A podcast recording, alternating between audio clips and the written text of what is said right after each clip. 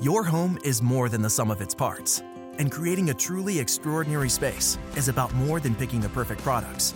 That's why the experts at Ferguson Bath, Kitchen, and Lighting Gallery are here to help you throughout the entire process to create a home that's as unique as you are. Bring your vision to us. Schedule your showroom consultation and see more from brands like Monogram at build.com/ferguson.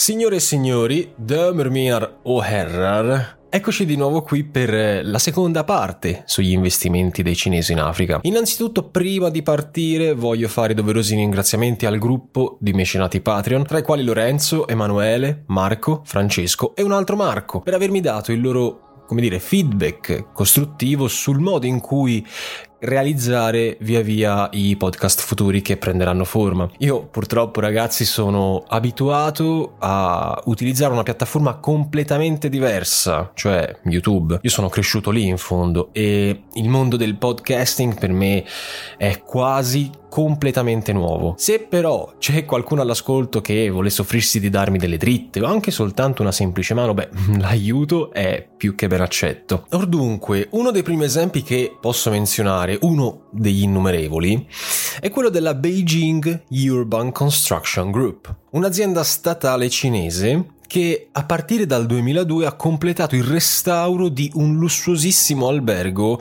nella capitale della Sierra Leone. Per chi si fosse dimenticato quale sia la capitale della Sierra Leone, gli dico subito che è Freetown. È in Africa occidentale e prima ancora che nella città tornasse la pace, insomma i cinesi sono riusciti a costruire un albergo di lusso in previsione di un afflusso di businessmen nella città. Dopo dieci anni di devastante guerra civile nel paese, L'hotel della Beijing Urban Construction Group fu l'unico hotel all'avanguardia della città, potremmo quasi dire fu l'unico hotel della città, con pensate un po' televisori, indicazioni scritte sulle docce, cartelli sulle porte e persino le indicazioni per la toilette pubblica nella hall scritte in cinese mandarino. Ora io non sarò eh, assolutamente il tipico turista che va in Africa, però se vado in Africa non mi aspetto minimamente di trovare all'interno di un hotel delle scritte in mandarino. Oltre a questo esempio di complesso turistico che non è assolutamente l'unico nell'Africa occidentale, le imprese cinesi dagli anni 2000 in avanti hanno realizzato un'enorme diga in Etiopia e una tangenziale ad Addis Abeba, la capitale dell'Etiopia appunto, oltre ad aver vinto appalti per ammodernare le reti di telefonia. Alla Guinea-Bissau, altro paese africano,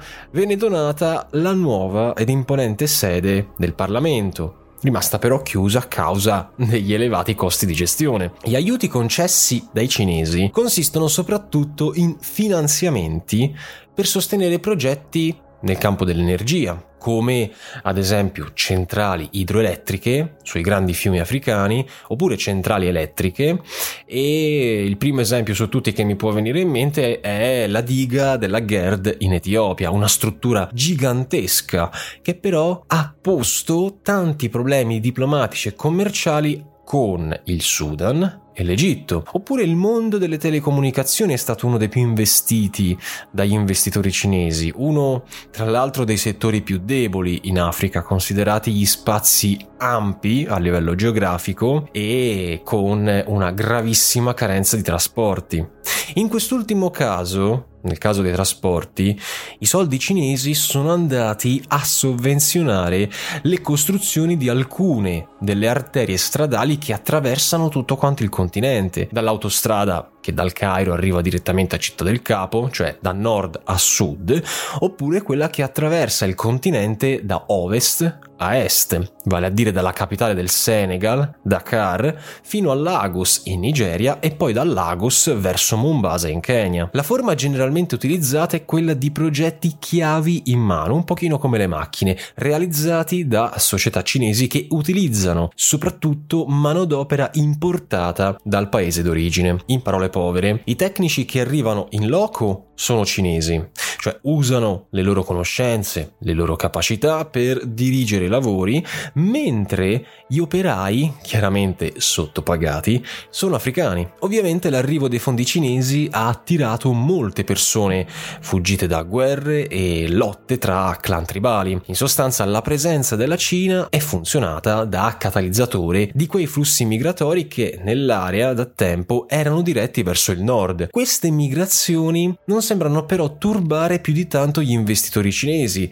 vista la grandissima quantità di manodopera a poco prezzo sul mercato. Alla fine qualche migliaio di vite umane, che valore hanno davanti ai grandi finanziamenti? Questa è una domanda retorica che sia cinesi che africani si sono fatti eh, per molto tempo e alla quale entrambe le parti hanno già trovato una risposta implicita. Se ci sono ovviamente più soldi nella regione, questo però non significa che i cinesi siano stati in grado di alleggerire il peso, o abbiano contribuito a farlo, il peso dei flussi migratori da tutta l'Africa nera verso l'Europa.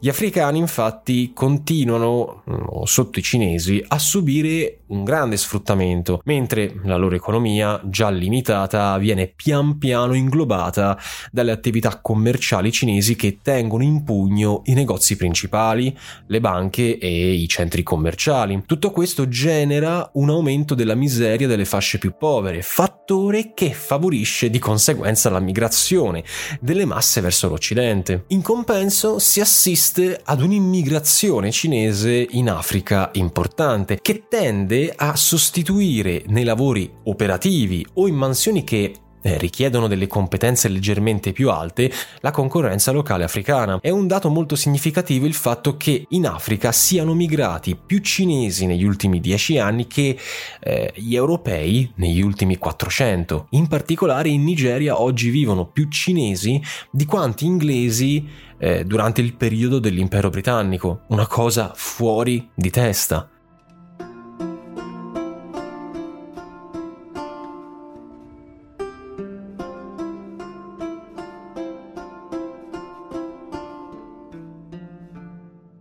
Riprendendo il discorso degli investimenti, questi corrono a ritmi impressionanti. Giusto per darvi due numeri, io personalmente sono negato con la matematica, ci sta che anche qualche volta nei video l'abbiate visto perché mi ricordo ancora lo sfondone che ho tirato in un video sulla Ciamuria, mm, sul genocidio di albanesi in Ciamuria e ho detto 3.000 milioni di chilometri quadrati. What? Ok, tornando seri, dai quasi 8 miliardi di dollari del 2008 si è passati, per quanto riguarda l'aumento degli investimenti, a 46 miliardi del 2018, cioè enorme.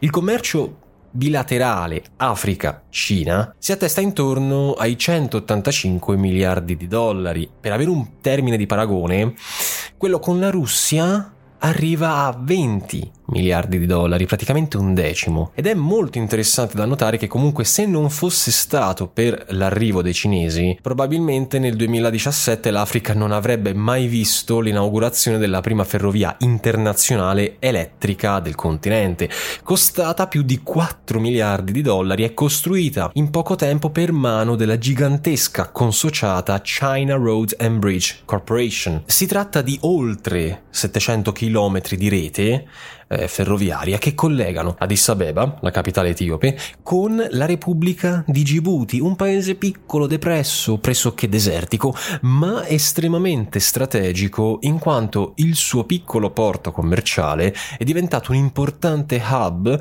tra il sud-est asiatico, tra cui appunto anche per esempio l'Indonesia il primo paese che mi viene in mente, e il canale di Suez. Il porticciolo di Djibouti non è stato scelto a caso. Tra i passanti incuriositi che tornano quotidianamente dal mercato polveroso della città, i cinesi hanno realizzato la loro prima base militare africana e perché? Beh, L'obiettivo sarebbe quella di tenere sotto controllo con la loro potenza navale nell'area l'insenatura dell'intero Golfo di Aden che collega il Mar Rosso all'Oceano Indiano. I commerci spregiudicati delle acque tra la Somalia e il Golfo di Aden distruggono le economie locali, favoriscono lo sviluppo di criminalità locali, con traffici illeciti, contrabbando di armi e anche la famosa pirateria somala, cose di cui la Cina vuole sbarazzarsi, in quanto quei territori, con tutti gli investimenti annessi, li considera de facto suoi. E non è finita qui perché la China Road and Bridge Corporation, quella di cui vi ho parlato prima, giusto per darvi un'idea, per altri 3,6 miliardi di dollari, una somma che ammonta all'intero prodotto interno lordo dello Stato di Andorra, si è aggiudicata anche l'appalto per la costruzione del Madaraka Express. Il Madaraka è un treno in grado di percorrere mm, i circa 450 km che separano la capitale Nairobi, in Kenya, dalla sua città costiera di Mombasa. Tutto questo in appena 4 ore. I vagoni sgangherati e vecchi delle classiche locomotive a carbone stanno diventando sempre di più un ricordo lontano, vago per l'Africa del nuovo millennio, grazie o a causa, dipende anche un po' dai punti di vista, della Cina. L'Africa sta diventando il continente dove la velocità si sta facendo sempre più vitale, in particolare per l'investitore cinese perché per abbattere i tempi eh, della spedizione delle merci è necessario che l'Africa diventi più veloce e abbandoni la sua tradizione di lentezza. Non a caso la fascia orientale africana dal Djibouti al Kenya è diventata un anello fondamentale del progetto della nuova via della seta, di cui abbiamo accennato nel precedente podcast. L'intervento cinese in Africa è un intervento, come già abbiamo potuto capire, pianificato e soprattutto strategico, paziente, Ogni tre anni a partire dal 2000, Pechino organizza un forum sulla cooperazione Cina-Africa, nella quale il presidente cinese Xi Jinping, con tutto il suo entourage di persone intorno, stabilisce sempre alle controparti africane le strategie da adottare di anno in anno. Insomma, Xi gestisce un po' l'orchestra e fa capire cosa bisogna fare cosa non bisogna fare e quali sono i punti da eh, far sviluppare. Questo qui è indubbiamente l'atteggiamento di un paese che ha approfittato del passo indietro di quelle che sono state un tempo le grandi potenze della zona, come la Francia e in primis la Gran Bretagna, che ormai si limitano anche senza coinvolgere l'Unione Europea a gestire dei rapporti semplici e diretti con le loro ex colonie. Altri paesi invece come il nostro, l'Italia, cerca di infilarsi in quegli spiragli, in quei piccoli spazi ancora aperti e aggiungere le eh, sue imprese nei vari progetti di sviluppo, ma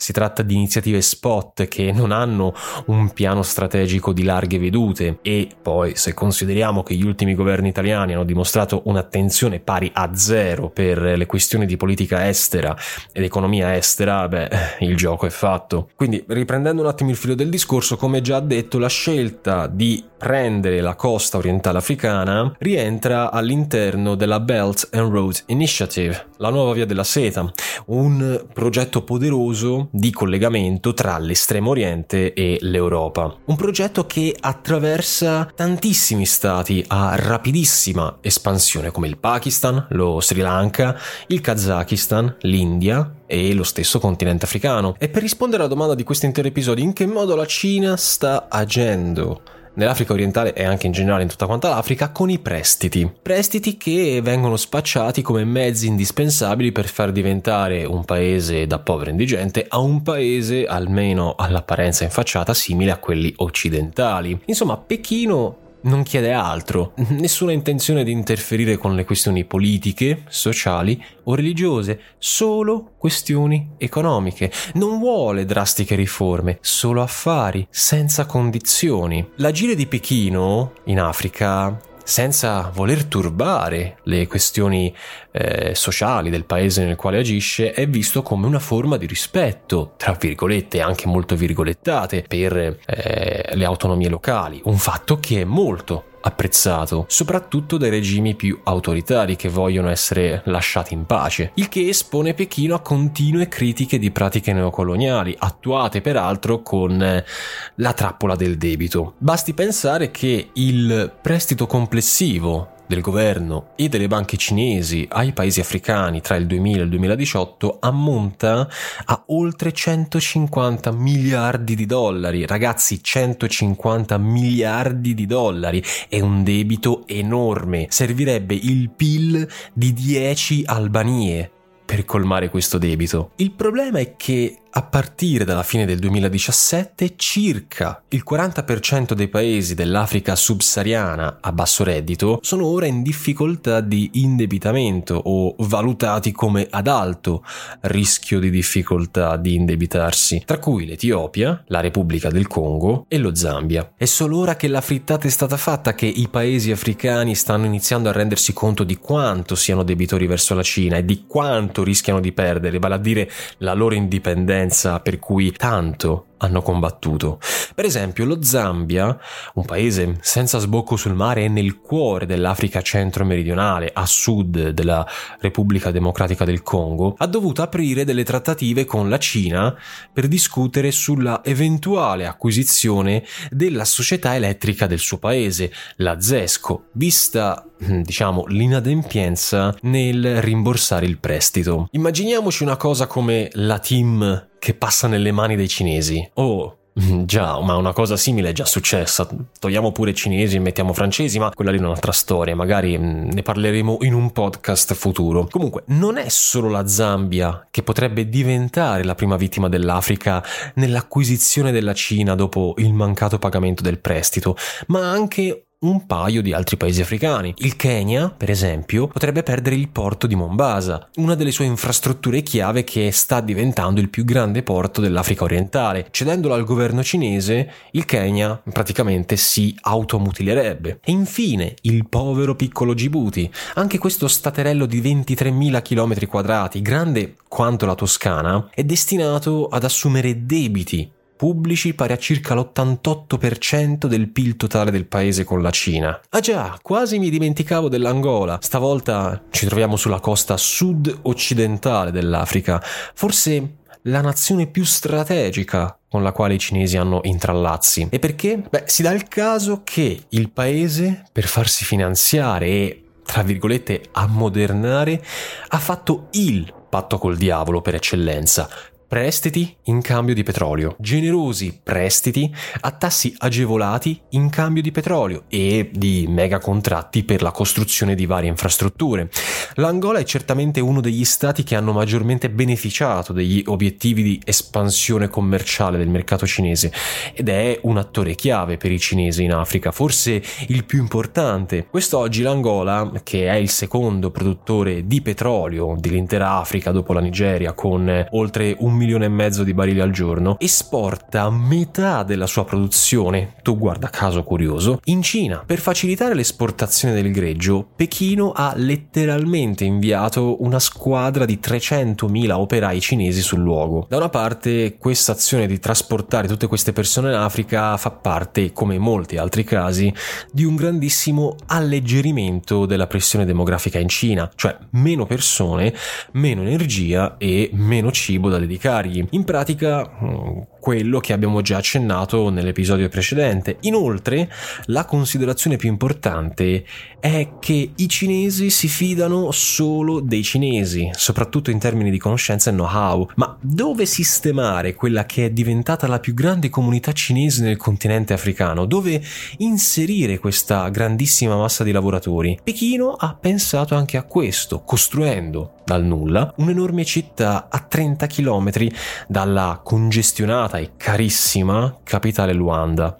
Un giorno ve ne parlerò del perché Luanda è forse la città più cara al mondo e di sicuro dell'Africa. Ebbene, la nuova città che è stata costruita si chiama Nova Ciudad de Quilamba, un progetto da 3,5 miliardi di dollari, i cinesi fanno sembrare i soldi come noccioline, portato a termine in soli tre anni dalla CITIC, un'azienda cinese di investimenti che ha messo i soldi in cambio del solito petrolio. Tre anni per una città. Lo farei presente a chi di dovere avrebbe almeno dovuto ricostruire in parte le città distrutte nel terremoto del 2009 nel centro-sud Italia. Definirlo un quartiere è riduttivo. Questa nuova ciudade ha un'estensione di circa 900 ettari, sui quali sono stati costruiti 115 isolati con oltre 750 palazzi, una cosa enorme ragazzi. Eh, vi ho detto, chiamarla Chinatown è riduttiva, però questa nuova Chinatown, completata nel 2012, è in grado di ospitare ospitare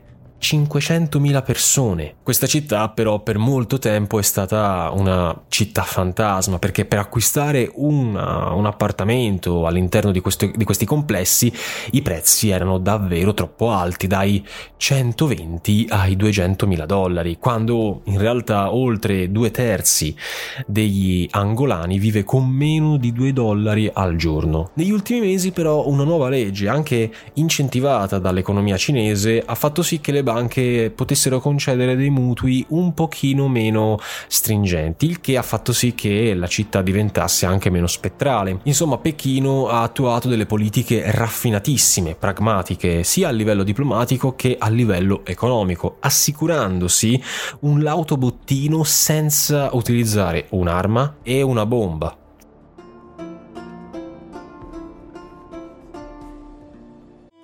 Your home is more than the sum of its parts, and creating a truly extraordinary space is about more than picking the perfect products.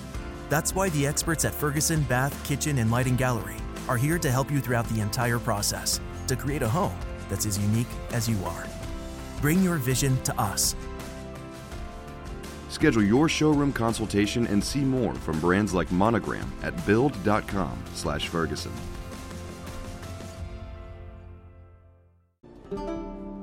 L'invasione di cittadini cinesi in Angola però non è stata comunque ben vista dalla popolazione africana e senza dubbio non è stata indolore. Uno dei settori dove ci sono stati pareri discordanti tra la popolazione africana è stato ad esempio quello delle importazioni di prodotti cinesi nel mercato locale. Alcuni imprenditori angolesi si sono subito preoccupati non appena hanno visto la velocità con cui le aziende cinesi acquistavano o acquisivano una parte o in alcuni casi la totalità delle azioni delle proprie aziende. Anche molti operai si sono presto trovati con l'acqua alla gola proprio a causa delle imprese cinesi sul mercato, visto il loro progetto di sostituire gli operai africani con operai cinesi molto più qualificati. Un esempio di questa preoccupazione è l'azienda cinese di motociclette chiamata Jincheng, la quale mantenendo costi del lavoro molto bassi è riuscita a proporre sul mercato dell'Angola prodotti fortemente concorrenziali, così da ottenere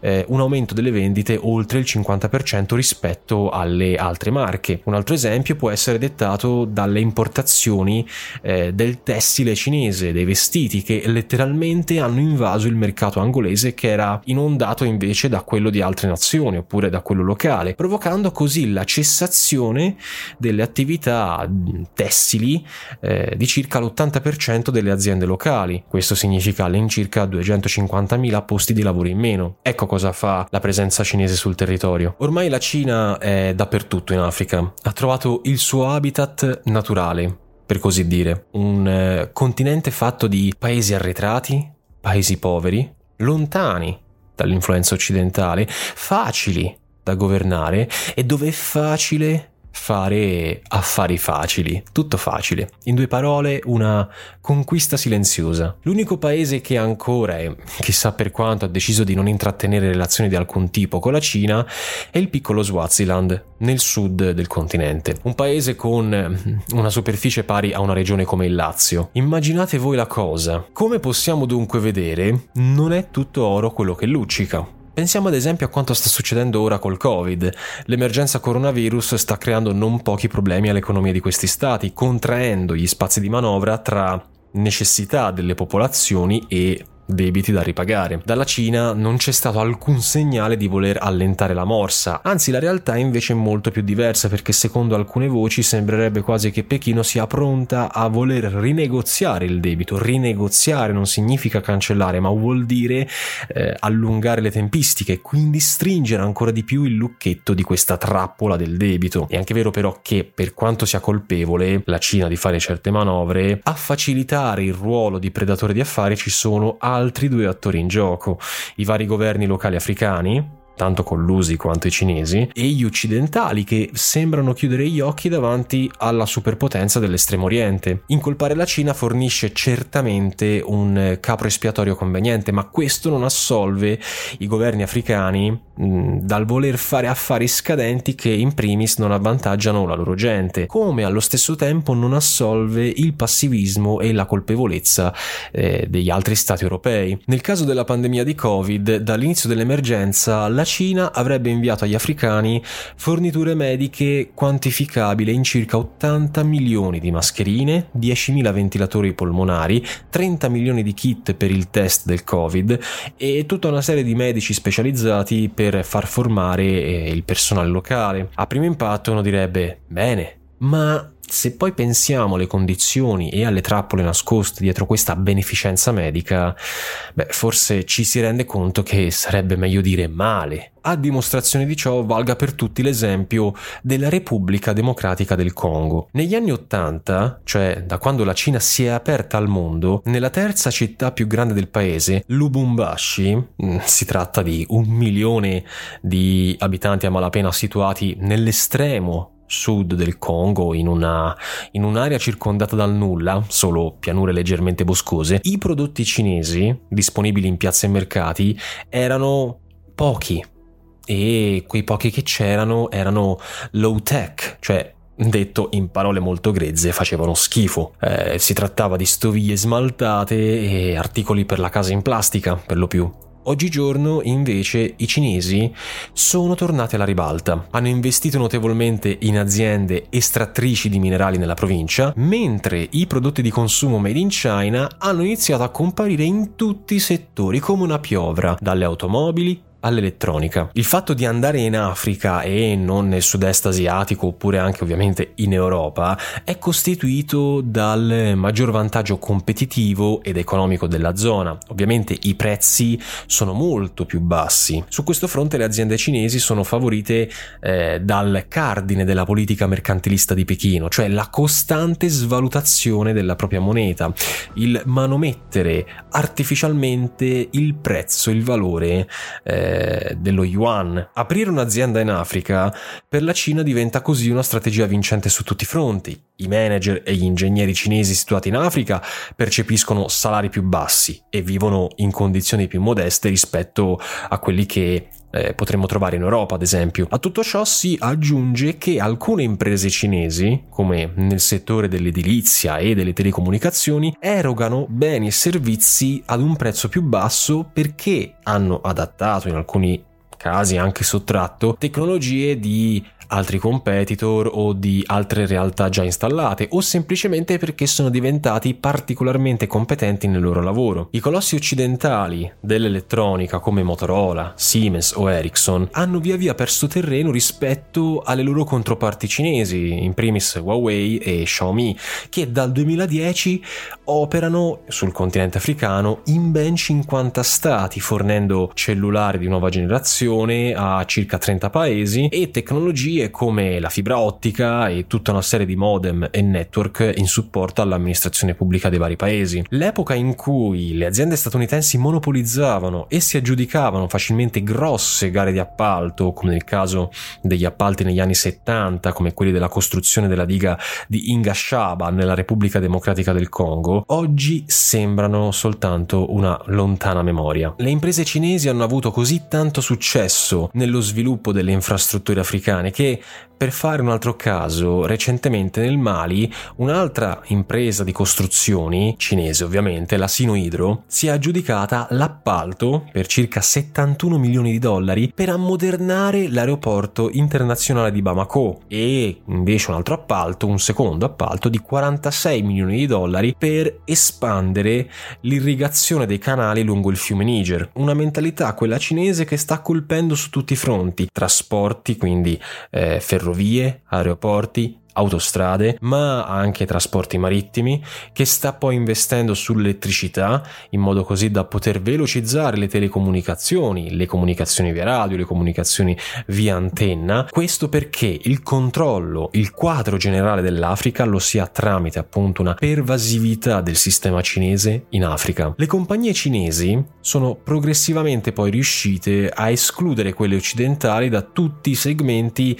eh, del commercio, dal commercio dei beni primari a quello dei beni secondari, diciamo, con la sola eccezione del settore del lusso. Questo perché al giorno d'oggi, ma non si sa ancora per quanto effettivamente, il cliente di alto livello vede nei prodotti e nei servizi cinesi un qualcosa, eh, diciamo così, di scadente. Un'altra cosa su cui la Cina sta puntando molto è l'aumento, e questo non va mai dimenticato, del soft power. Senza di questo gli investimenti africani avrebbero effetti per un brevissimo periodo. Per soft power intendiamo ad esempio la cultura, l'influenza dei media, dei modi di fare e anche della stessa mentalità di una data società da parte di una nazione più potente. Pensiamo solo agli Stati Uniti e al soft power che questi hanno avuto fino ad ora in Europa. Con le loro canzoni, i loro film hollywoodiani, l'immagine del sogno americano e la loro lingua franca diffusa da istituzioni e corsi corsi di apprendimento, gli americani hanno fatto dell'Europa quello che i cinesi stanno facendo con l'Africa. Traendo spunto da quanto fatto dagli Stati Uniti, la Cina ha ad esempio istituito negli ultimi due anni borse di studio, tirocini e viaggi sempre di studio in Cina per tantissimi studenti africani più di qualche migliaio, oppure dato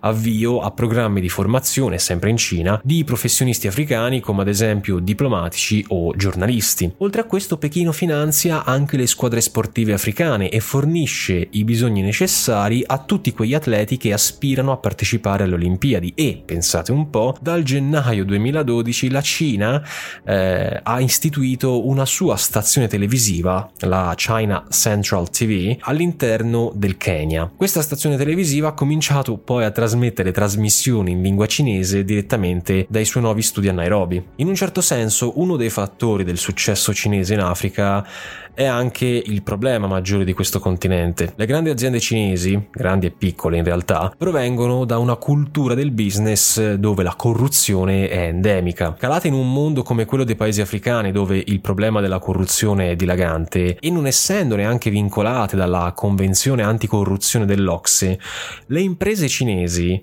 si sono rivelate particolarmente abili nel raggiungere e stipulare accordi di profitto enorme.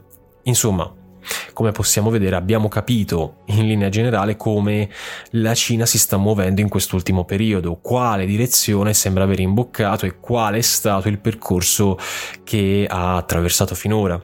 Io ragazzi direi anche di fermarmi. Il discorso meriterebbe almeno altri tre podcast separati per eh, la sua profondità, la sua ricchezza di sfaccettature eh, da approfondire. Ogni singolo paese africano richiederebbe addirittura uno speciale a parte, ma così rischierei soltanto di annoiare e diciamo due podcast su un singolo argomento sono eh, la giusta quantità. Sono comunque molto ma molto positivo per quanto riguarda questa storia dei podcast, eh, come anche i podcast futuri, anche perché gli argomenti sono praticamente infiniti e la fantasia non dovrebbe soffrire più di tanto nel cercare di trovare delle tematiche interessanti. Per il momento vi ricordo che il terzo episodio sarà incentrato sulla geopolitica messicana del cartello della droga, un argomento che mi è stato suggerito dal mio caro mecenate su Patreon Francesco. A questo punto passo ai ringraziamenti di fine episodio. In primis voi che mi avete ascoltato fino a questo punto, spero di non avervi tediato troppo e di avervi tenuto compagnia nel vostro viaggio, durante le vostre spese o sul tapirulan anche se adesso col fatto della quarantena sarà un pochino difficile. Un grazie speciale anche a tutti i miei supporter su Patreon, ai quali come sempre esorto ad esprimere la loro preferenza per gli argomenti futuri